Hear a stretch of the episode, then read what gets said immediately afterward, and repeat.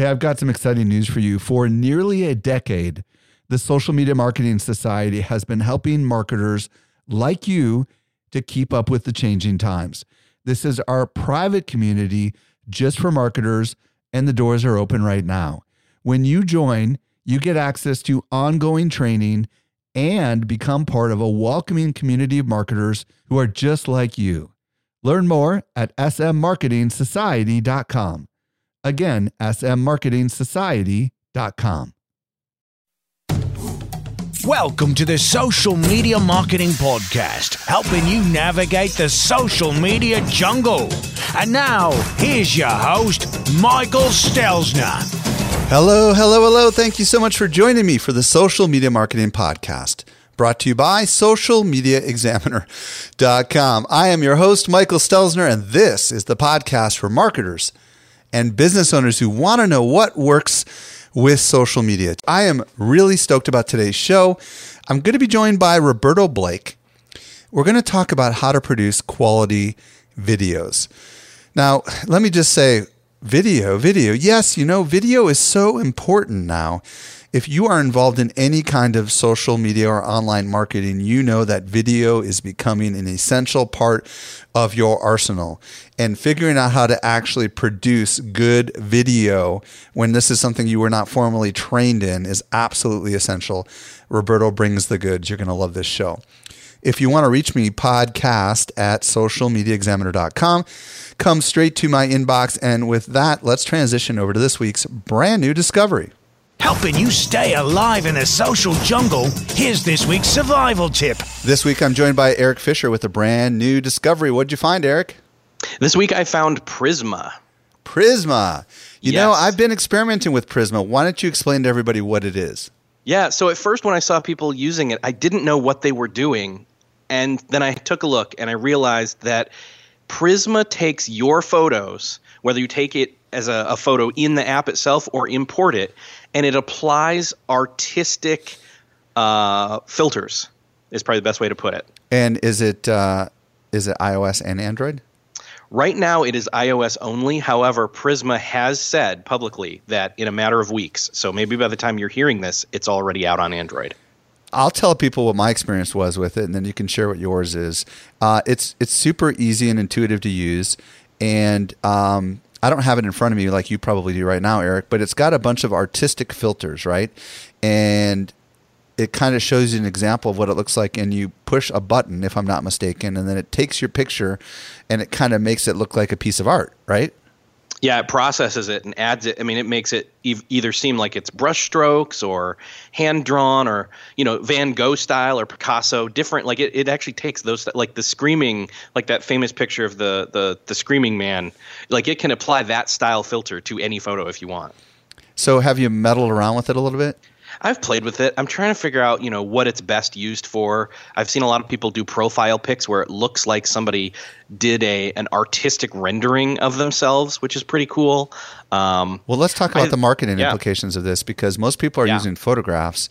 But if you imported, for example, a Canva image or any kind of um, uh, piece of advertising, if you will, you might be able to experiment with applying artistic elements to it. The only downside that I've seen is that when it publishes, it has a little Prisma square in the bottom right hand corner, right? And yes, but you can turn that off without paying an in-app purchase. Oh, that's really good to know. Which I don't think some people know. So, and there's a, there's a lot of filters with this app, like dozens, if I'm not mistaken, and, and yes. a lot of them allow variable controls too. And for those that are geeks, uh, that are Photoshop people like I am, this is a lot like the filters we used to have back in the olden days that you could apply to your um, your images inside of Photoshop. It's it's very very much like that. But I've seen a lot of people going crazy over it, and uh, it's just kind of a cool way to maybe even just take your profile picture and make a cool image out of it, right? I mean, there's another application. Yeah, definitely. I mean, I, if I, will be honest, I had a pic of Scout on my phone and I imported it and I did a bunch of different renderings just to see what it would look like. And okay, cool. That's a great example. Scout is our logo, and that was a vector illustration image that was probably saved as a PNG. Was it able to do cool stuff with that image? Yeah, it did different, you know, brushstroke style stuff or blocky type things, or you know, I don't. I'm not an artist, so I can't describe these properly, but just even hand drawn stylistically, it, it looked like somebody had sat and did a hand drawn version of Scout. Now, those of you that are doing advertising, like Facebook advertising, this is, I think, a cool way to maybe um, sex up, if you will. you know, uh, dress up maybe is a better word. Some of your images, right, and see if you can make them look a lot better, and maybe that will allow it to stand out. So, it's pretty exciting uh, options with this app. Where do we find it? You find it at Prisma ai.com. Prisma ai.com. And as of this recording, it's only iOS, but Android is in the works. So that is awesome. Everybody go check it out. Thank you so much, Eric. You're welcome. I was recently at Social Media Marketing World and I had a chance to connect with some of our best customers. A lot of them listen to our podcast just like you do. Not everyone knows what I'm about to share with you. We do something special here at Social Media Examiner. The best of the best of the guests that you hear on the Social Media Marketing Podcast not only teach at our conference, but they're also part of our secret society called the Social Media Marketing Society. Each month, our top tier guests who have been on my show are invited to train inside our society for an exclusive group of marketers who are just like you. The training is designed to help you go from being a passive consumer of content to a marketer who is in active learning mode. So if you're ready to make real progress with your marketing, you're a perfect fit for the Social Media Marketing Society. Join us by visiting smmarketingsociety.com. We've got a really big sale that is ending very soon, so don't delay. Again, visit smmarketingsociety.com and join today. Let's transition over to this week's interview with Roberto Blake. Helping you simplify your social safari, here's this week's expert guide. I'm really excited to be joined today by Roberto Blake. If you don't know who Roberto is, he's a visual and video marketing expert. He has a popular YouTube channel where he teaches all about YouTube marketing and video editing. You can find out more at robertoblake.com. Roberto, welcome to the show. Thanks so much for having me, Mike. So today, Roberto and I are going to explore the ins and outs of producing quality video.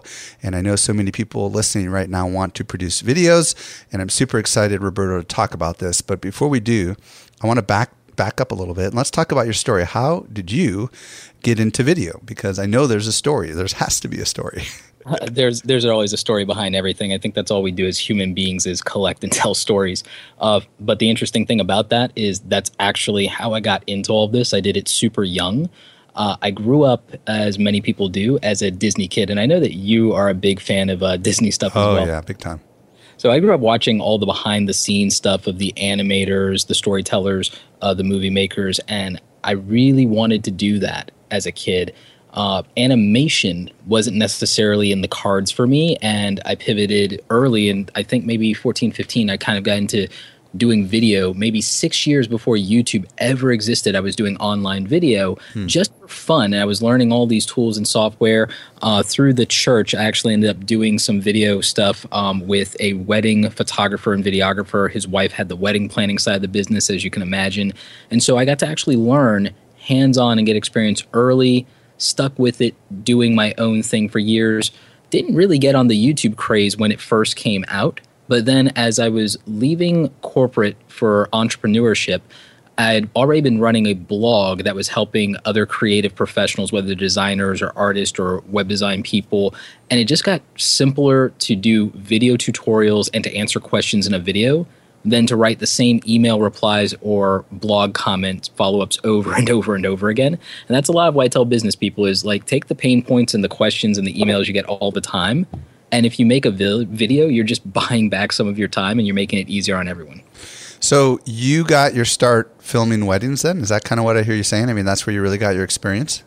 I got my experience in the production part, uh, doing weddings. I did video editing a little bit more before I ever did the production, which is actually technically backwards for a lot of people. I was editing footage that I would find online from everywhere and making uh, like amateur music videos, if you will. Mm. Uh, out of what was and that was really hard back in we're talking about the late 90s when the internet was very different mike Where were you posting these videos? Were they just something you showed your friends?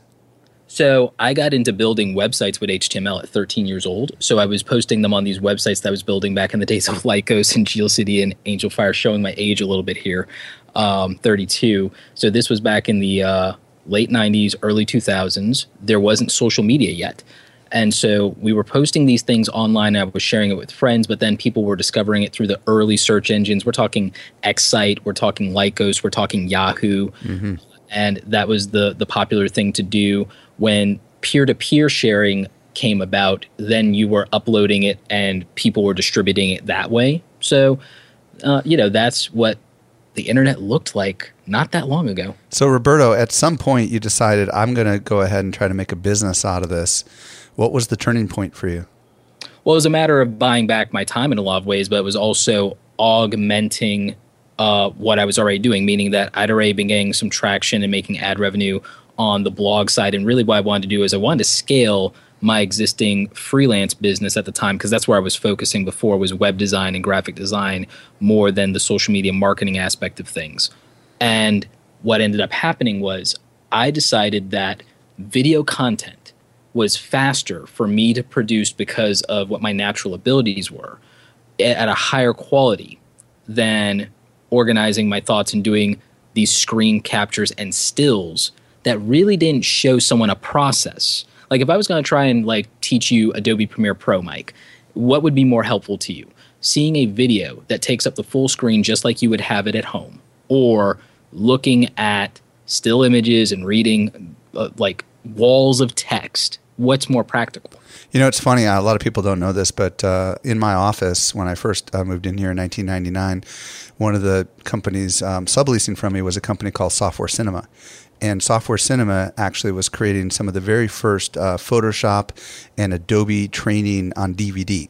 And they would they would bring these people in and these experts, and they would make all these videos because video back then was the best way to teach someone how to use something as complex as Photoshop or any of these other other kinds of tools. So I'm with you 100%. Well, folks, I mean, you're you're beginning to understand that Roberto has this in his DNA.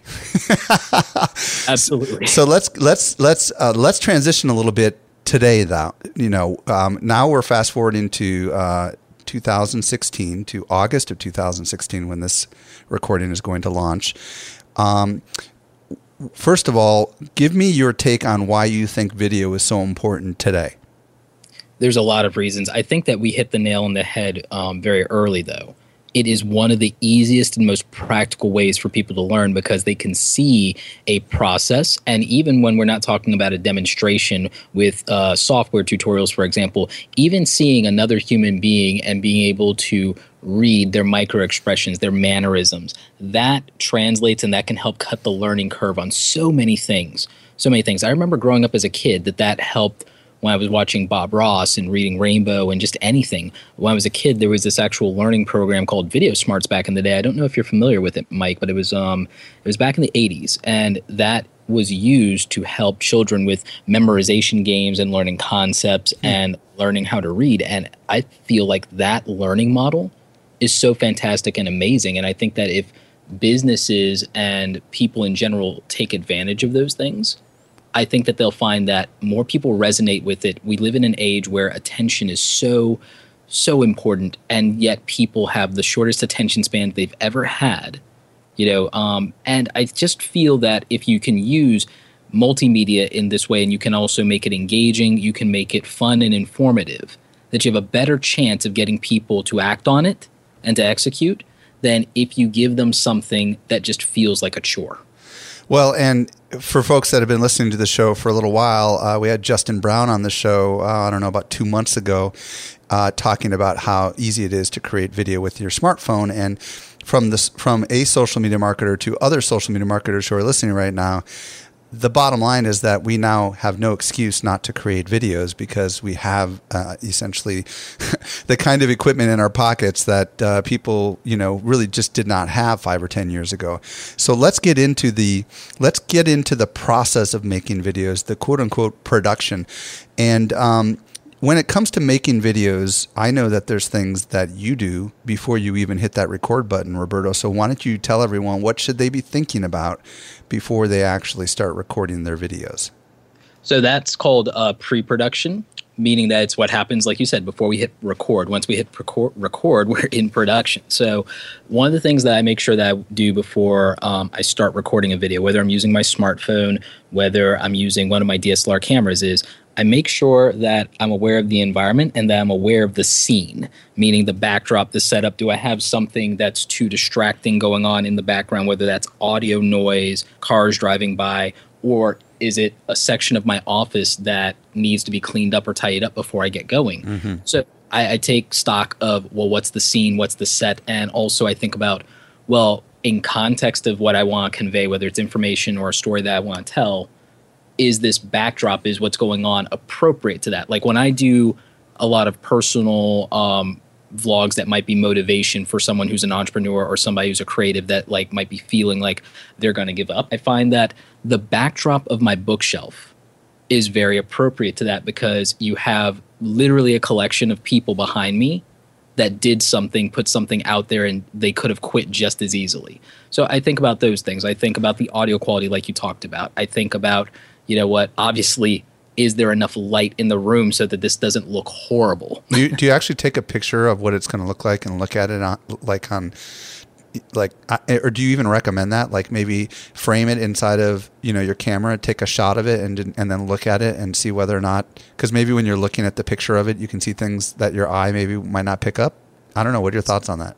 I, I do that exactly, and that's something that we call framing that's something that we call framing and composition. So one, it's making sure that it's going to be at the angle and everything that I want, but also being able to look at that and say, oh wow, there's something there in the background that I missed or that I didn't look at and that I want to move that or I want it to be different or oh that's in the way. Do you, if you happen to have another person nearby, would you get them in the frame to kind of see what it looks like with a person in there? Yes, and when I don't, what I do is if I'm using a DSLR, I'll use my remote and I'll trigger it that way. Or you could use a timer if you don't have a remote. You can do the same thing with your smartphone if you have a selfie stick or if you have a mini tripod or anything like that, or if you want to use the timer feature if you're just going to handhold it. So, those are tricks you can use to just go ahead and get your framing and say, oh, that's perfect. The other cool thing about doing that is if you like it, you could always use that as maybe a thumbnail or a promotional image in social media for this video. Mm. And, um, you know, and then you're not trying to scrub for a random clip in the footage where your mouth isn't hanging open. right. Um, and I, I know that on the iPhone, the actual headsets that come with the iPhone work as a kind of a remote to, to actually take a picture, which is a little trick and a lot of people might not know about. Beyond setting up the frame and the lighting and stuff like that, what else do we need to be thinking about? Because there's more to there's more to I think what you're calling pre-production than just setting the scene, right? Absolutely. There's planning. There's the actual content. So you need to already go into this uh, if knowing what the content is going to be. And you may or may not need a script. For some people, you will need a script, especially if this is um, promotional for marketing a product or a service, because you want to make sure you have the information uh, in front of you in a way that you can convey it accurately but naturally. So this could be a couple of things. It might mean that you might need to read your notes beforehand and then do it cold off of those notes or if you're the type of person who memorizes things, which I'm not great at, so I don't do it, maybe you utilize that. Or if you're the kind of person that needs some assistance, maybe you either, if you're using a camera, you can always tape um, your notes or a script to the camera in some way or have somebody hold that for you if they're present. There are all kinds of little tricks and softwares that can be teleprompters that you can put on top of your camera using your smartphone or tablet. So I would just say that whatever your information that you're going to convey is, you either need to know it cold beforehand or have the tools or prompts or notes in a way that allows you to get that information out to your audience and accurately while you're on camera. And uh, a lot of people don't know this about me, but I've done hundreds of camera shoots, video shoots, and I have uh, two degrees in speech, undergraduate and a master's degree. And one of the things that really is helpful is not to read a script if at all possible. Um, I have found that here's what I do. Like I, I've done in the past a lot of what I call these walking man videos where I've got the cameraman walking backwards and I'm walking forward, which is very tricky to do. But taped to the front of this camera or this tripod are these big printouts with huge bold words of just key words that need to trigger my brain, you know? And often it takes me three or four takes, and we just do one little segment at a time. So, for example, for a three minute video, I might have 15 different segments, and it might take me four hours to do it because we're doing all these different locations. But the idea is that you're going to say it a little different every time, no matter what, but that's okay because it comes off as natural. And um, I know that a lot of people you know, do read teleprompters, but I don't know how to say this, but you can kind of tell, right? Because their eyes are are going in strange different directions, right, Roberto? I mean, I, I don't know. What's your take on teleprompters? My take on teleprompters is if you're going to use them, you need to learn how to use them and you need to give yourself a pace and a track because there is a trick to it. I don't use teleprompters literally 99% of the time. I'm just running things cold, but that's me and I'm staying in the lane of like a subject matter expert of I'm talking about something I know. Right. I have to review a piece of technology, something I either bought or something that a brand sent over. What I'll do is when I'm cutting to B-roll in post-production which we'll talk about, I might literally look at the packaging and read the specs so that I'm, you know, conveying accurate information. But I have B-roll footage that I can cut away to, so no one's seeing that, and it's fine. And it's uh, still a natural audio rhythm. Explain but, what B-roll is, because not everybody knows what that is. Sure, that's that's a great um, segue. So your A roll is your main footage, which means that if um, you and I were sitting in a living room doing an interview instead, or we were in an office doing an interview, then all of that camera footage of you and me is considered A roll. B roll would be if we're going to show rather than tell, meaning that if we mentioned cameras and lights, it would be where we do a cutaway to a cam uh, a picture, whether it's a still or whether it's video footage we have of like a Nikon or Canon camera. Or if we're talking about lights, it would be a you know the scene transitions to us looking at lighting setups and rigs and so on and so forth. So your B roll footage is that alternative footage instead of the main subject. And I'll tell you, uh, we used to have a show called the Social Media Examiner TV show, and Mari Smith was our host. And we would come in studio and we would do these segments that were about 20 minutes long, and we would shoot lots of B roll after she spoke.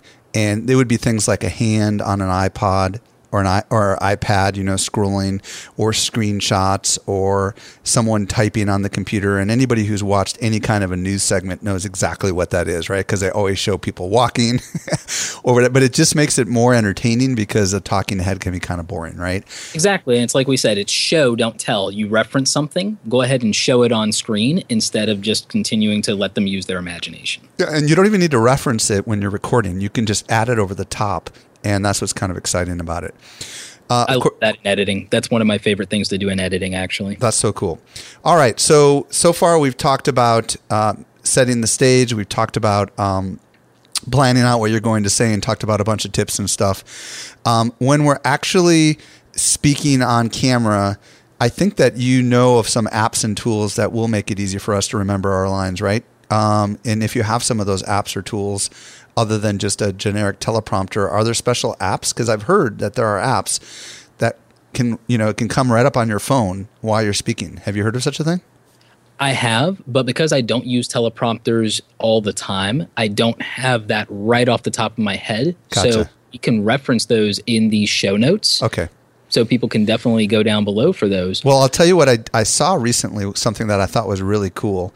Basically, if you think about your smartphone, you have the front facing and the rear facing camera, and I always get them mixed up. Is the front facing the one where you see your face? Is that or is that the rear facing? Do you know on your the camera? Front, the the front facing camera is, if I'm not mistaken, considered the one where you see your face. Yes. Okay. So when you're looking at your phone and it's the camera where you see your face, there is an app that will record you and also have a script show up on the screen on your phone, which I think is kind of cool. And if you do it in such a way where you're looking kind of near the top, it can make it look like you're actually not reading and maybe even be timed in such a way. So that's pretty cool. All right. Um, let's talk about the actual recording side of things. You know, um, there's so much we could talk about here, but go wherever you want to go here.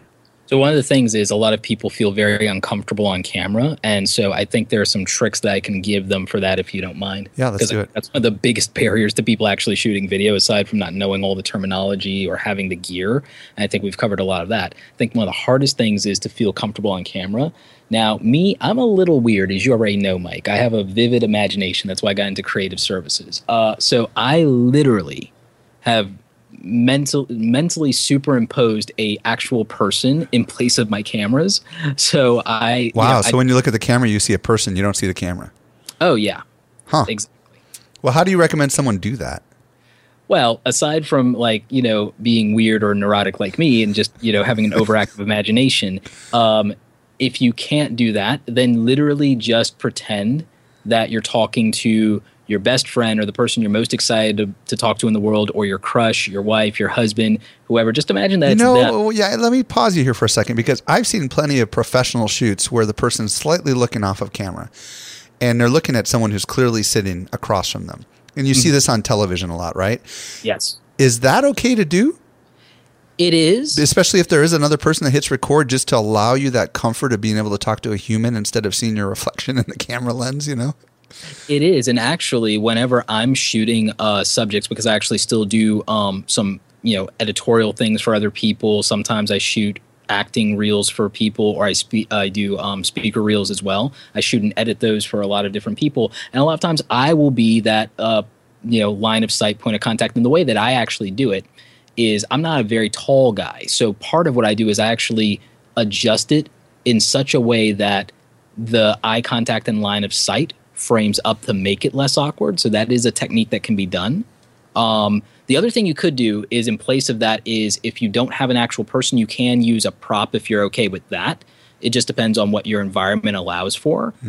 And the other thing is, I regardless of what, you have to communicate to the camera and emote the way you would if you were talking to a human being because you need to make that emotional connection.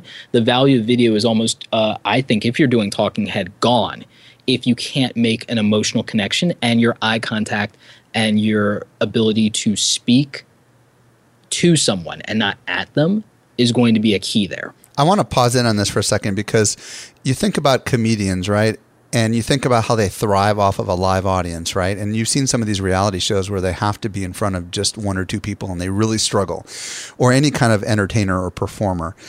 I remember the very first day I ever did a webinar. And it wasn't this. I used to do these. I used to teach people, you know, hundreds of engineers how to write white papers, and it was great because I could feed off the audience. But then this company said, "Well, we've got some people internationally that can't make it," and I just remember struggling to have that same level of energy, not knowing whether they were there on the other end, not knowing whether they were listening. And I think it's so important to realize that you have to act like you're talking to someone who is going to be watching this later and and that really is interested in this because if you don't your energy levels is going to get sucked right out isn't it and it's not easy to do that It isn't, but again, I think that imagination can help here. A lot of times when I make a video, even though I'm speaking in general terms to the most people at their level of understanding, the thing is, I'm literally making that video usually in my mind at the moment for one person. I'm literally imagining a person that I have a relationship with that this information would help. And I'm talking as if I was talking to them, but not leaving them a voicemail. I'm acting as if they were in the room. If you, so if you, you can't do that via your imagination. Sometimes you actually do need another person, and you just have to be very self aware about what you need for that performance. Uh, something that a lot of people don't realize, and this could be a struggle for some of the people in your audience right now, is that surprisingly, uh, with majority of the people that I've met on YouTube, did you know that a lot of them identify as introverts? You know it doesn't kind of surprise me um, but you know that that it, that is interesting you would think because they're so energized that they're extroverts right Right, but you have to remember that a lot of these people are going on camera in their safe place. They're in their home office, they're in their bedroom, they're in their living room, they're outside in their yard. They're in a place where they feel empowered, where they feel comfortable, where they feel safe, and where they don't have the judgment of other people or eyes, where they're allowed to make their mistakes and know that they can edit them in post later, like we're going to talk about yeah that plays a role in their ability to project confidence. And so, if you are an introverted person, you might actually have, oddly, an advantage of not feeding off the crowd and actually instead being able to feed off of internalizing what you want to say, how you want to say it, and really, in a way, performing for yourself knowing that other people are going to benefit from it, that speaks very much to the strengths of an introvert. So that could be helpful. Well, the, int- the introverts just rejoiced. no, introverts can win. You know, I uh, like it's so cool. I am not an introvert, but I have so many friends that are. I'm guessing you are. Am I? Am I right, Roberto? I'm an outgoing introvert, or at best, a very shy extrovert. So that's cool. Um, yeah, I, I, I figured that out about myself, and I think that's the big thing. Like you can perform on camera as long as you have self awareness. You can figure out where your strengths and weaknesses lie. We've kind of talked a little bit about B roll and stuff, but there's so much more to.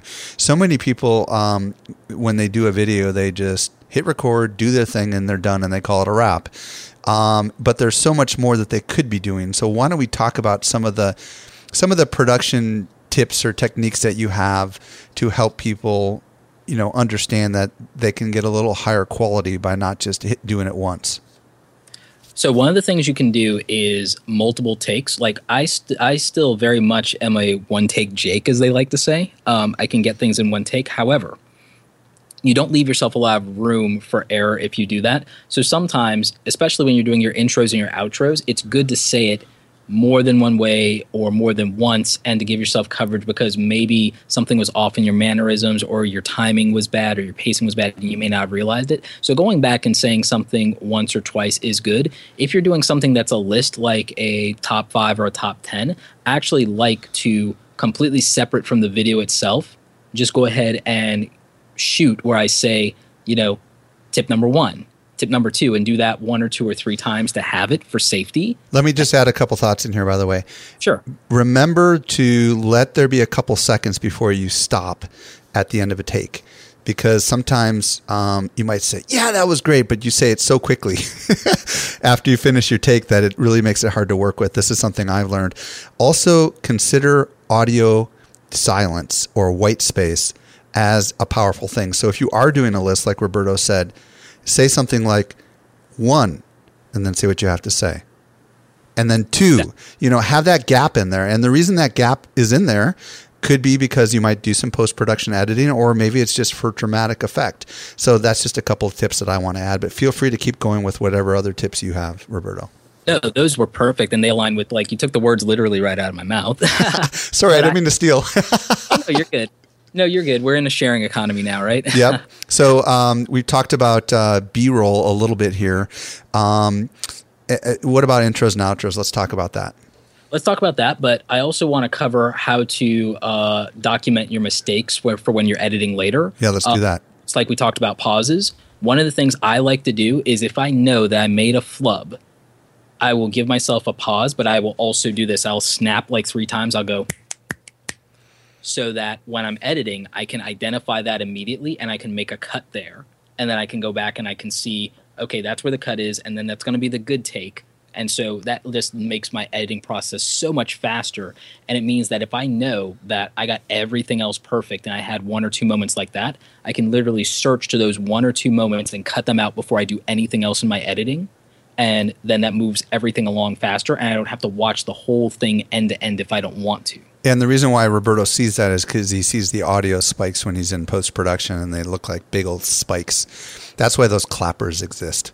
So, exactly. so um, what else do you want to talk about? I mean, we didn't even get into intros and outros yet. Real quick, because that's uh, that's fairly simple to do. I'm a big fan of um, you know, knowing and having a consistent ritual for your intros and outros. Some people don't like doing that because they feel that that stuff can get stale.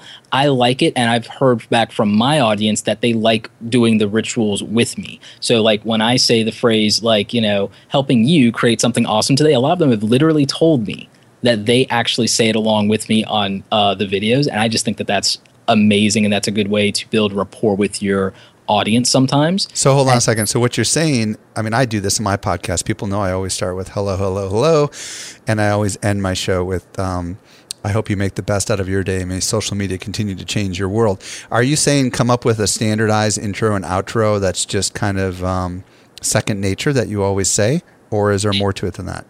I would say yes, but we could build on that uh, because there can be more to it than that. But that's a good place to start. That's a very good place to start because also this sets you apart. This makes you unique, and then this also makes it feel very thematic. It makes it a show. You have continuity, and any Apple fan will tell you that you know familiar good, not familiar bad. Awesome. All right, let's get into the editing side of things here. What do you recommend? Um, I know that you probably use some pretty sophisticated tools, but for beginners, what should we be using to edit these videos? So, for absolute beginners, especially if you're on your smartphone, there's a lot of free stuff that you can use, and a lot of it's great. If you're someone who's editing on your phone, like let's start there because that's the point of entry for a lot of people. You have great apps, most of them free or $5. I am a big fan of Adobe Premiere Clip. That's very easy and simple to use. All you need is a free Adobe account that you sign up with via email, and you can grab that. What can it do? It's called Adobe Premiere Clip. Is that right? Right. It's called Adobe Premiere, Clip, and um, you can add background audio they have a few tracks that loop and sync that you can use royalty free. It can upload directly to YouTube and to Facebook for you, um, other social media. Can it sew different clips together and use transitions between the clips and stuff? It absolutely can. And it also even has what we refer to as color grading, which is where you have a look or a style. Like if you want something to be a little cooler or blue because it was really warm and you feel like, you know, you want to just have a little bit of a different look or you want to look closer to like film or a movie, then it has like some simple filters you can put over it that handle your color grading without you having to know how to do anything technical. So you can loop background audio to it, you can mix down the audio and you can edit clips together. You can cut things out. It is amazing. Can you keep the audio track and then throw B roll, you know, little video clips over the original clips so you can kind of get the effect of a B roll, or do you need something more sophisticated to do that? You need something more sophisticated than that. Most of the apps on your phone are not going to have that kind of power behind them. The one thing I do like about Adobe Premiere Clip that sets it apart, though, is if you do have professional software like me at home, Adobe Premiere Pro, you could do a rough cut of everything in Premiere Clip from your phone and then save it to Creative Cloud, go back to your desktop at home, you have it like 80% done and then you could tweak and do all the advanced stuff if you wanted to. Hmm. So that's something that why I use that. But if you have an iPhone, you've got um, iMovie, which is tremendous. Uh, it's and again free if you have the Apple software. You have uh, Filmora Go. So there, there's what, what, was that last one called? Uh, Filmora Go. F I L spell the rest. Uh, F I L M like film, and then Aura O R A, mm-hmm. and Go, the word Go. And that's so, like a $5 app or something? I think that one's absolutely free. A $5 app that I would recommend is CyberLink Power Director, but I believe that that's Android only. Mm. So, um, uh, it sounds like you can do a lot from your phone. I guess the question is, do you really want to do it from your phone? I guess if you're recording it on your phone, it sure does make it convenient, right? It makes it convenient and it's great for when you travel. That's how I do videos often when I travel rather than just setting up my camera. And I've gotten really comfortable with it. And the quality has been fantastic. So I'm okay with that. And my audience has actually accepted that, even knowing that I do more polished, higher produced content. They've been perfectly satisfied because the content itself is valuable enough to where they'll accept some of the minor limitations that come with editing that from a phone. But I've seen these phones produce amazing video content and great quality. I mean, you have to think these phones are more powerful than the computers that got us to the moon, and they're better than the cameras Spike Lee had when he shot do the right thing in the uh, 80s. So, well, even I'm even thinking about an iPad. I would imagine if you could synchronize over to an iPad, you could do some pretty cool editing on an iPad, couldn't you? Oh yeah, it's a lot more powerful and you have a lot more room to work and you can be a lot more precise just because you have the larger screen real estate. And I know a lot of people who actually prefer to do that. And again, it's where they've started. It's where they've started. Now, when you want to start doing more things like uh, B-roll, when you want to start doing a lot more with your audio tracks, when you want to start doing animated intros and outros and lower things, thirds and all that, lower thirds and motion graphics and things of that nature, then you need more professional start software. But you can still, again, if you want to work on a desktop and do not quite that sophisticated stuff, then you can still do that affordably. There are like free video editing programs that are still great, like HitFilm 4, uh, DaVinci Resolve. iMovie is like 15 bucks. Windows Movie Maker, if you download the legacy version, is still free. Those have their limitations, but they're still very powerful and you can still do very great looking videos with them. If you want something affordable that's more sophisticated, I recommend tools like Camtasia if you're doing screen recording. You know you can do free screen recording with OBS. A lot of your audience is probably doing that now. Um, you have apps like Premiere Elements, which is a scaled down version of Premiere Pro. That's seventy five dollars to own it outright. Corel Video Editor Suite for a hundred. Let me ask, let me ask you this quick question, man. You you know a lot of apps, but one of the things that I'm thinking about, Roberto, is on my phone. I have an iPhone, a new one of the newer iPhones, and I can record in Ultra HD. But should I? Or what resolution should we be recording these these videos in? Because you know, most people don't even mess around with the default settings that are on their phone, but these cameras are so good. Like on my iPhone 6s, it does have an Ultra HD recording. Does it make any sense to record at that crazy a resolution, or what's your thoughts? For the average person, for the average business, and the average marketer, right now, no. For a lot of other people like myself, I literally just made huge investments, thousands of dollars of investments in equipment for 4K video because I know that being there early is leverage for me and what I do. Um, for most people, it's overkill. What it does allow you is it allows you some creative options to still put it out in just regular HD. You could crop it, right? Yes, exactly. You can crop. So, for example, if you were going to shoot someone on stage with your phone because you don't have, you know, regular equipment, but you are not necessarily at the front row and you wanted to get like a great segment of a friend on stage knowing like you know what? No one's recording this video for them and they would love to have this clip of themselves on this particular stage like social media marketing world for example. Then it could be great to go ahead and shoot that in ultra hd 4k be able to know that you can like later zoom in get that you know two times zoomed in and it's still okay. Right. and i think that's a great usage of it. I think that's a very creative and clever way to use it. Um, i like doing it sometimes for b-roll so that I have a lot more options and I can shoot super wide there. Like, you know, just shoot, shoot very loose and then I can zoom in on something that I really want to. I do a lot of that with product stuff actually. So those are some creative things and I think that 4K video has its place and it has a future, uh, but not for the average everyday person. I don't think for the majority of your audience right now. But I think it's something that, as long as they get comfortable with video initially, that they should start taking a look at it. Tell us about your YouTube channel and the kind of stuff you're producing and how we can find that. So over on my YouTube channel, youtube.com slash Roberto Blake 2, as in the number 2, uh, that's where I do a lot of how-to content. My YouTube channel is a really large archive, if you will, of my experiences as a creative professional, as a marketer, someone who's created content, somebody who's advertised and marketed both for corporate and then for individual clients on the consulting side. So, what I have there is if you're a creative entrepreneur, a creative professional that's working in house, a creative student, I'm sharing my experiences in the real world with you, the tools that I use to get the job done, the processes, the workflows, and I hold nothing back. And I'm giving all of this away for free because it's the resources that if I had had them 10 years prior in my career at 22, or when I was a young person getting into this, in, in when the internet was very different um, and very young, when I was 13, 14, it would have meant the world to me and it would have made all the difference in my life. So that's what I want to do is I want to create a resource for anybody who's trying to create things, put them out into the world, change the world for the better, build a better life for their family, build the career that they've always wanted. I want to be a part of that process for them. So it's youtube.com slash Roberto Blake and then, and then the number two, Roberto Blake 2. Is that correct? That is absolutely correct. And of course, they can reach out to me and find me over at robertoblake.com. Roberto Blake, visual and video marketing expert. Thank you so much for coming on and sharing your insight. I know a lot of people are going to go out and now they're going to start making better video because of you. Thank you.